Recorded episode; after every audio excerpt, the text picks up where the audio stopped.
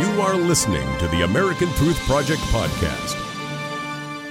Hundreds of people gathered in Balboa Park today to urge Congress to reject the president's deal with Iran over its nuclear program. Demonstrators feel the deal gives the Iranian government the conditions needed to develop nuclear weapons, putting countries like Israel at risk. San Diego 6's Gary Buzel has the story.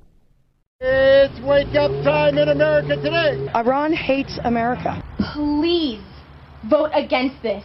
A message from hundreds of people gathered at Balboa Park to the U.S. Congress to vote no deal with Iran. The deal that Obama's Secretary of State has negotiated in Geneva is terrible for the United States security and the security of our closest ally, Israel. President Obama announced in a press conference on July 15th his administration formed an agreement pending congressional approval with Iran. I don't like anything about it.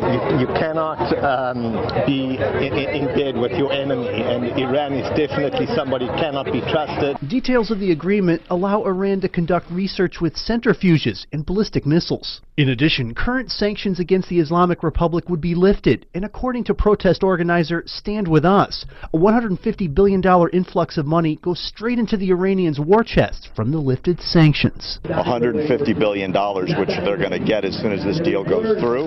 Unwinding it is going to take a dozen years. Just hundreds of miles away from Iran is the Jewish nation of Israel, who sits uneasy tonight as that nation looks at Iran as a threat that could get worse. A threat that many Jewish Americans at this protest told me is the same threat to their people as we saw many years ago. Just like when Nazi Germany rose to power in Europe in the early 40s and was ignored by world leaders. Nobody listened when Hitler was promising repeatedly what was going to happen. And as a result, if somebody says they're going to kill you, in the case of Iran, on a weekly basis, believe them. The Iranian agreement will go before a congressional vote within the next 3 months. If Congress can muster a two-thirds majority in the Senate and the House, they'll end up blocking this deal.